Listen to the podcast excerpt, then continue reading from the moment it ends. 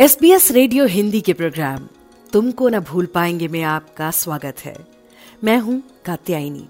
अच्छी सूरत वाले सारे पत्थर दिल हो मुमकिन है, हम तो उस दिन राय देंगे, जब धोखा खाएँगे। आज हम जिस शायर के बारे में बात करने जा रहे हैं, वो किसी परिचय के मोहताज नहीं है। उनकी अपनी एक अलग ही पहचान है। वो उर्दू और हिंदी के सुप्रसिद्ध लेखक थे, जिन्होंने अपने बोलने की क्षमता और अपनी शैली के माध्यम से पूरे विश्व पर अपनी एक अलग ही छाप छोड़ी थी। जी हाँ आज हम बात कर रहे हैं निदा फाजली की। निदा फाजली का जन्म 12 अक्टूबर उन्नीस को दिल्ली के कश्मीरी परिवार में हुआ था। उनका वास्तविक नाम मुक्तदा हसन निदा था।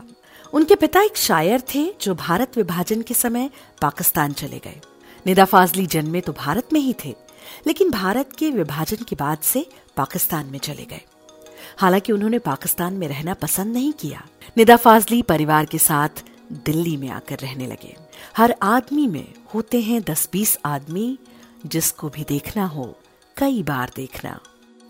निदा का मतलब आवाज़ होता है, और फाजिला कश्मीर का एक इलाका है, जहाँ निदा फाजली का परिवार रहता था, और फिर वहाँ से वो दिल्ली में आकर बस गए थे।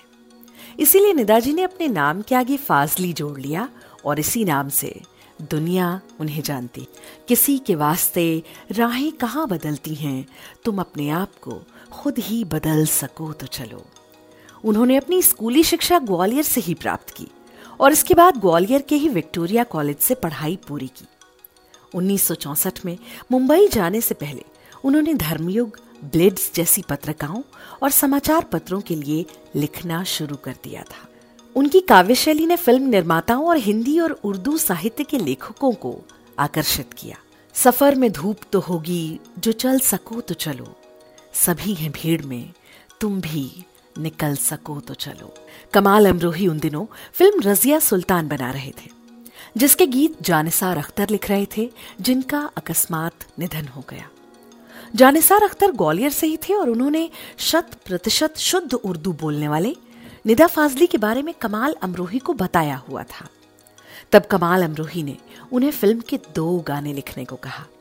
और इस तरह उन्होंने फिल्मी गीत लेखन प्रारंभ किया और उसके बाद इन्होंने कई हिंदी फ़िल्मों के लिए गाने लिखे। कई सालों की मेहनत के बाद उनका एक गीत तो इस तरह से मेरी ज़िंदगी में शामिल है। फ़िल्म आप तो ऐसे न थे में फिल्माया गया, जो कि बहुत ही लोकप्रिय हुआ। उनकी सरल भाषा शैली सभी को प्रभावित करती थी।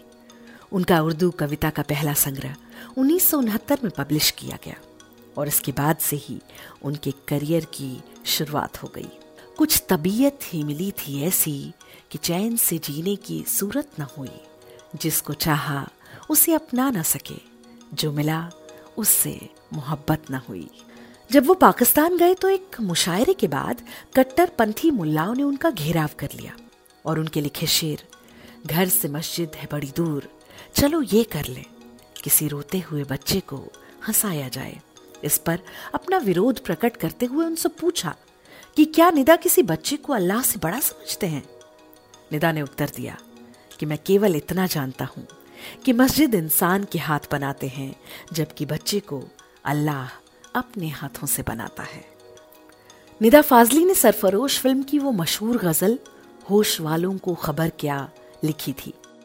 निदा फाजली को कई पुरस्कारों से भी सम्मानित किया जा चुका है, जिसमें कई उर्दू अकादमी अवार्ड भी शामिल हैं। उनको मीर तकी मीर पुरस्कार से भी सम्मानित किया गया था। फाजली जी को साहित्य अकादमी पुरस्कार भी दिया गया और 2013 में उन्हें पद्मश्री से भी सम्मानित किया गया। दुनिया जिसे कहते हैं, जादू का खिलौना है, मिल जाए तो मिट्टी और खो जाए तो सोना है।